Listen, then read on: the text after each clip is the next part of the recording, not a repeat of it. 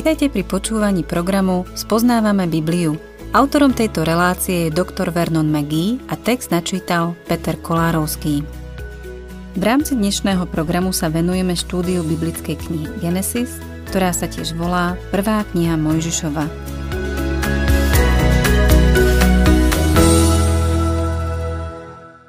Milí poslucháči, človek, tento tvor, ktorého Boh utvoril, sa odvrátil od pána Boha Boh sa s ním musí vysporiadať a musí ho potrestať. V Genesis 3. kapitole 14. verši čítame Hospodin Boh povedal hadovi Pretože si to urobil, budeš prekliatý, vyvrhnutý spomedzi všetkého dobytka a všetkých divých zvierat. Budeš sa plaziť po bruchu a hltať prach po všetky dni svojho života.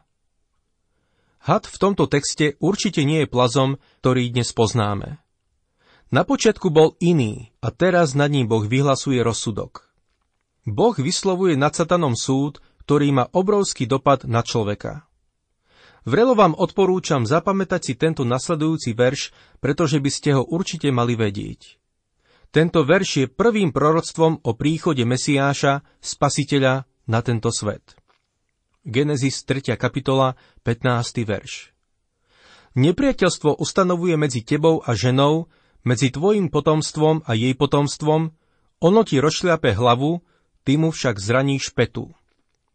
Nepriateľstvo ustanovuje medzi tebou, to je Satan, a ženou, medzi tvojim potomstvom a jej potomstvom, ono, to je Kristus, ti rozšľape hlavu, ty mu však zraníš petu. Toto je ohromné vyhlásenie, čo tu čítame. Najvýraznejšou myšlienkou tu nie je konečné víťazstvo, ktoré príde, ale dlhotrvajúci zápas. Tento verš odhaľuje skutočnosť, že nastane dlhý boj medzi dobrom a zlom. A tento boj vidíme vo zvyšku celého písma.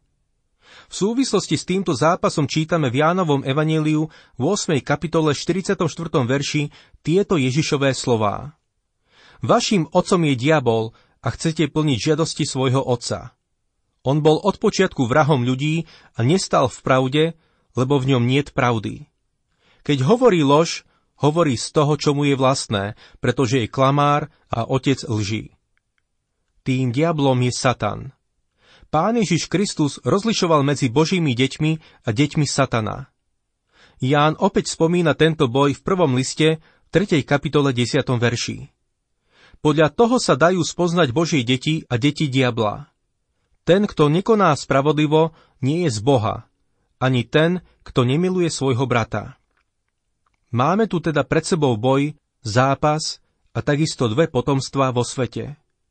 Napokon príde konečné víťazstvo, ale je dôležité zobrať na vedomie tento dlhodobý zápas.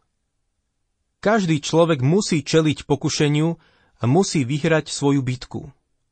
Pred príchodom Krista človek mohol dosiahnuť víťazstvo prostredníctvom poslušnosti vo viere. Po Kristovom príchode sa musíme stotožniť s Kristom skrze vieru. Čo znamená byť zachránený? Znamená to byť v Kristovi. Človek bol jedným z troch rádov stvorenia. Anieli, človek a zvieratá. Zvieratá nemali na výber, ale človek a anieli dostali na výber. Urobil svoje rozhodnutie a teraz je braný na zodpovednosť za to, čo spravil. Všimnime si, že Boh hovorí o jej potomstve. Pri najmenšom tu máme náznak narodenia Krista z Panny. Keď sa Boh prechádzal po záhrade a hľadal človeka, spýtal sa, kde si? Každá náboženská antológia rozpráva príbeh o človeku hľadajúcom Boha. Boh ponúka iný príbeh. Povedzme to tak, ako to je. Spasenie je Božie hľadanie človeka. Človek utiekol od pána Boha a Boh na ňo zavolal. Kde si? Doktor Thomas vo svojom komentári ku knihe Genesis hovorí o volaní Božej spravodlivosti, ktoré nemôže prehliadnúť hriech, o Božom smútku, ktorý trúchli nad hriešnikom a o Božej láske, ktorá ponúka vykúpenie z riechu. To všetko máme v tomto jednom verši. Zasľúbenie príchodu Spasiteľa. Božie hľadanie človeka sa tiahne celým písmom. Pavol v liste Rímanom v 3. kapitole 11. verši napísal Niet nikoho, kto by hľadal Boha. A pán Ježiš povedal, nie vy ste si vyvolili mňa, ale ja som si vyvolil vás. A spolu s Jánom môžeme povedať, my milujeme, lebo on nás miloval prvý. Boh vyhľadáva človeka a ponúka mu spasenie, ale tomu bude predchádzať dlhý zápas. Vráťme sa k nášmu textu a budem čítať 16. verš. Žene povedal, rozmnožím tvoje trápenie v tehotenstve, v bolestiach budeš rodiť deti. Budeš túžiť po svojom mužovi, ale on bude vládnuť nad tebou. Toto je rozsudok nad ženou. Nemôže priviesť dieťa na svet bez bolesti. Nie je to zaujímavé, že je to tak? Že to, čo nám prináša najväčšiu radosť v živote a čo je pokračovaním nášho rodu, musí prísť cez bolesť? 17. až 19. verš. Mužovi povedal, pretože si poslúchol hlas svojej ženy a jedol si zo stromu, z ktorého som ti zakázal jesť, nech je pre teba prekliata pôda. Z námahu sa z nej bude živiť po všetky dni svojho života. Trnie a bodľačie ti bude rodiť a ty budeš jesť polné byliny. V pote tváre budeš jesť chlieb, kým sa nevrátiš do zeme, lebo z nej si bol vzatý. Veď prach si a do prachu sa vrátiš. Toto je rozsudok nad mužom. Do života človeka prichádza smrť. Čo je smrť? Telesná smrť je oddelenie osoby ducha, duše a tela. V kazateľovi 12.7 je napísané Prach sa vráti do zeme, tak ako bol, a duch sa vráti k Bohu, ktorý ho dal. Človek sa nakoniec musí zodpovedať Bohu. Či už si spasený alebo stratený, budeš sa musieť zodpovedať. Ale Adam telesne nezomrel v ten deň, keď zjedol ovocie. Zomrel o nejakých 900 rokov neskôr. Ide tu o to, že zomrel duchovne, keď neposlúchol pána Boha. Bol oddelený od Boha. Smrť je oddelenie. V nasledujúcich veršoch Boh predstavuje svoj plán záchrany. Genesis 3. kapitola 20. verš. Človek dal svojej žene meno Eva, pretože ona bola matkou všetkých živých. To neznamená, že Kain a Ábel sa narodili v rajskej záhrade, ale je isté, že sa narodili po páde Adama a Evy. 21. verš Hospodin Boh urobil mužovi a jeho žene kožené šaty a zaudel ich. Na zhotovenie kožených šiat museli byť zabité zvieratá. Verím, že toto je pôvod obete a pán Boh to dal človeku jasne vedieť. Boh odmietol ich figové listy, zhotovil im šaty z kože a potom, keď Adam s Evou opustili záhradu Eden, pozreli sa späť na krvavú obeď. Keď pozreli späť, videli presne to, čo aj Boh prikázal Mojžišovi dať na vrchnák archí svedectva. Dvoch cherbov s upretým pohľadom na krv a to bola cesta k Bohu. Z tohto príbehu o figových zásterách a kožených šatách nám vychádza niekoľko ponaučení. V prvom rade schovávanie sa za figové listy nepomôže. Naše dobré skutky a naše vlastné úsilie sú ako figové listy. Nemôžeme takto získať prístup k Bohu. Musíme k nemu prísť taký, aký sme, odhalení ako hriešnici. Po druhé, Boh nás musí zaudieť do svojich šiat. V tom čase museli byť zabité zvieratá. Ich preliata krv chránila človeka pred Božím spravodlivým hnevom. Od čias novej zmluvy nie sú obete zvierat potrebné, pretože Pán Ježiš obetoval seba. Boh nás zaudieva cez obeť svojho syna, Pána Ježiša Krista. Človek musí mať medzi sebou a Božím hnevom zástupnú obeť. To je dôležité aj dnes. Bolo by smrteľnou chybou myslieť si, že pred Boha môžeme len tak predstúpiť. Boh nás zachráni, keď ty a ja zaujmeme pred ním svoje správne miesto, a to ako hriešnici. Čítajme ďalej 22. a 23. verš. Potom hospodin Boh povedal, Hľa, človek sa stal ako jeden z nás. Pozná dobro i zlo. Len aby nesiahol rukou na strom života, nejedol z neho a nežil na veky. Hospodin Boh ho vyhnal zo záhrady Eden, aby obrábal pôdu, z ktorej bol vzatý. Jediné, čo môžem k tomuto povedať, je toto. Vďaka Bohu za to, že nedopustil, aby človek žil väčšine v riechu. to je skutočné požehnanie. 24. verš Odohnal človeka a na východ od záhrady Eden postavil cherubov a blízkavý plamenný meč, aby strážili cestu k stromu života. To neznamená, že Boh postavil nejakú zátarasu. Boh zachoval pre človeka spôsob života, ktorým otvoril prístup k sebe. Ale cesta k nemu teraz nevedie cez strom života. Spasenie musí prísť cez obeď. A keď sa človek obhliadol späť, videl krv obete. V tretej kapitole Genesis máme koreň hriechu. V štvrtej kapitole jeho ovocie. Aký je hriech zlý? V tejto kapitole zistíme, že človek sa neotrávil len ptomajínom, mŕtvolným jedom, keď jedol ovoci zo stromu poznania dobra a zla. Štvrtá kapitola odhaľuje, čo sa s človekom skutočne stalo. Svojou nevierou a neposlušnosťou sa odvrátil od Boha a svojim hriechom privodil na seba a na svoje pokolenie súd, pretože ty a ja máme tú istú prirodzenosť ako náš otec. Adam mal dosť zlú prirodzenosť, ktorá sa prejavila v príbehu o jeho dvoch synoch, ktorých mali spolu s Evou. Mali viac ako dve deti, ale tu čítame len o týchto dvoch. Genesis 4. kapitola, 1. verš.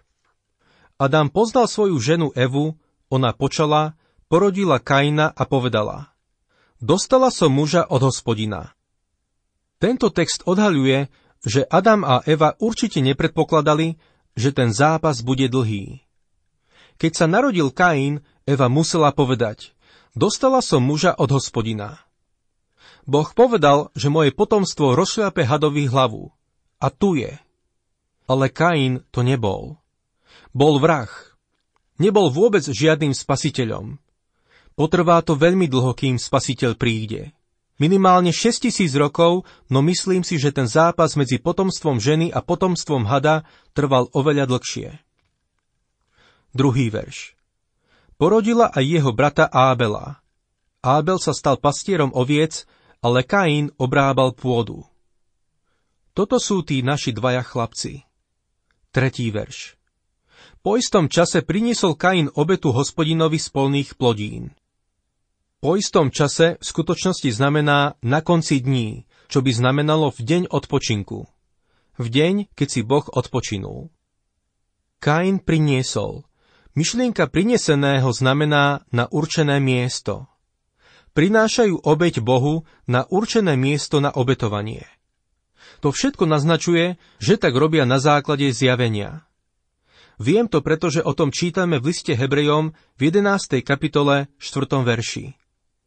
Vo viere Ábel priniesol Bohu lepšiu obetu ako Kain a ňou si získal svedectvo, že je spravodlivý a Boh vydal o jeho daroch svedectvo. A ňou ešte aj ako mŕtvy hovorí. Ako mohol Ábel priniesť obeť vo viere? V liste Rímanom 10.17 je napísané Teda viera je z počutia, počutie však skrze Kristovo slovo. Boh sa mu musel zjaviť a dať svoje slovo, inak by Ábel nikdy nemohol prísť vo viere a on prišiel obetovať vo viere. Jeho brat neprišiel vo viere. Kain priniesol obeť polných plodín. Na tých plodinách nie je nič zlé, aby ste si nemysleli, že priniesol nejaké zvyšky jedla. Problém v jeho postoji nespočíval v tom, že by na charitu venoval staré obnosené oblečenie. Priniesol to najlepšie a najlahodnejšie zo svojich polných plodín a priniesol to ako obeď pánovi. Čítajme ďalej 4. a 5. verš. Ábel obetoval prvorodené zo svojho stáda s tukom. Hospodin priaznivo vzliadol na Ábela a na jeho obetu, ale na Kaina a na jeho obetu tak nepohliadol. Kain sa veľmi nahneval a tvár sa mu zamračila. Niekto by mohol povedať, nevidím nič zlé na tom, čo Kain urobil. Júda píše v 11. verši svojho listu o odpadlíkoch v posledných dňoch, že sa vydali Kainovou cestou. Čo je Kainova cesta? Keď Kain priniesol obeď Bohu, neprišiel vo viere. Prišiel sám, na vlastnú pesť. A obeď, ktorú priniesol, popierala, že ľudská prirodzenosť je zlá. Boh povedal, Prineste mi malú krvnú obeď, ktorá bude poukazovať na vykupiteľa, ktorý príde na svet. Takto príďte, a nie na základe diela vašich rúk. Kainova obeď takisto popierala, že by bol človek oddelený od Boha. Konal, ako by všetko bolo v poriadku. To učí kresťanský liberalizmus, keď hovorí, že Boh je otcom všetkých a že všetci ľudia sme si bratia. Ale to nie je tak. My sa nerodíme ako Božie deti. My musíme byť znovu zrodení, aby sme boli Božími deťmi. Človek je oddelený od Boha. Kain to odmietol uznať a veľa ľudí spolu s ním aj dnes. Tretia vec, ktorú Kainova obeď poprela, bola skutočnosť, že človek nemôže Bohu ponúknuť svoje skutky. Kain si myslel, že môže. V liste Týtovi v 3. kapitole 5. verši písmo hovorí Zachránil nás nie pre skutky spravodlivosti, ktoré sme urobili my, ale podľa svojho milosrdenstva kúpeľom znovuzrodenia a obnovy v duchu svetom. Rozdiel medzi Kainom a Ábelom nebol v ich prirodzenosti, ale v obetiach, ktoré priniesli. Pochádzali z toho istého prostredia. Po rodičoch zdedili to isté. Vyrastali v tom istom prostredí. Nebol medzi nimi rozdiel. Len mi nepovedzte, že Kain zdedil prchkú povahu po svojom detkovi z otcovej strany, ktorý bol alkoholik. Nemal žiadneho starého otca. A nehovorte, že Ábel zdedil svoje jemné črty po babke z maminej strany. Nemali starých rodičov. Zdedili to isté, a vyrastali v tom istom prostredí. Rozdiel medzi nimi bol v ich obetiach. Obed je to, čo spôsobuje rozdiel aj dnes. Žiadny kresťan sa nedomnieva, že je lepší ako druhý. To, čo z neho robí kresťana, spočíva v tom, že uznáva, že je hriešnik ako každý iný a že potrebuje obeď, potrebuje niekoho, aby zaujal jeho miesto a zaň ho zomrel. Pavol píše o Kristovi v liste Rimanom 3. kapitole 25. verši. Boh ho ustanovil za prostriedok zmierenia skrze jeho krv prostredníctvom viery. A preto pokračuje v 10. kapitole 3. verši.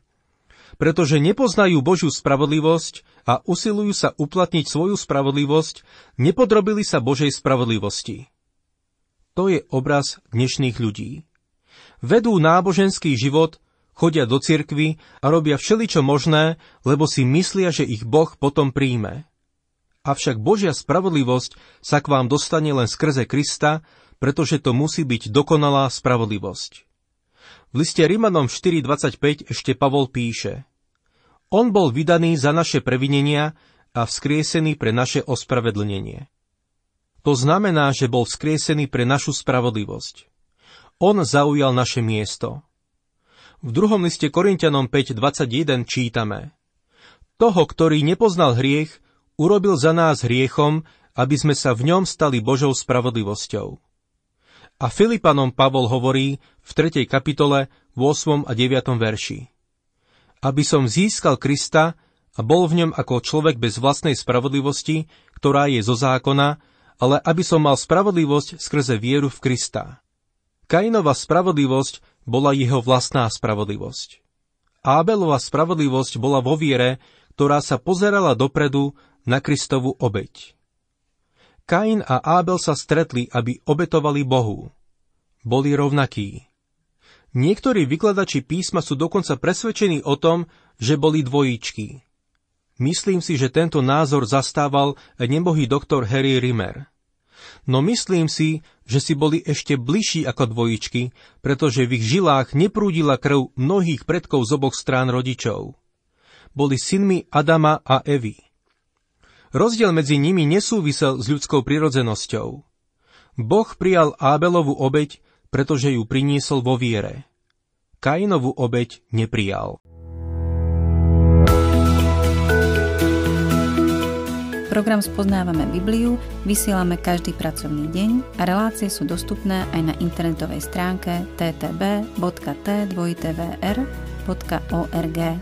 Ak sa vám program páči, chceli by ste nám nechať nejaký odkaz alebo by ste tento program radi odporúčili ďalším, navštívte facebookovú stránku Spoznávame Bibliu alebo nám napíšte na e-mailovú adresu spoznávame.bibliu zavináč gmail.com.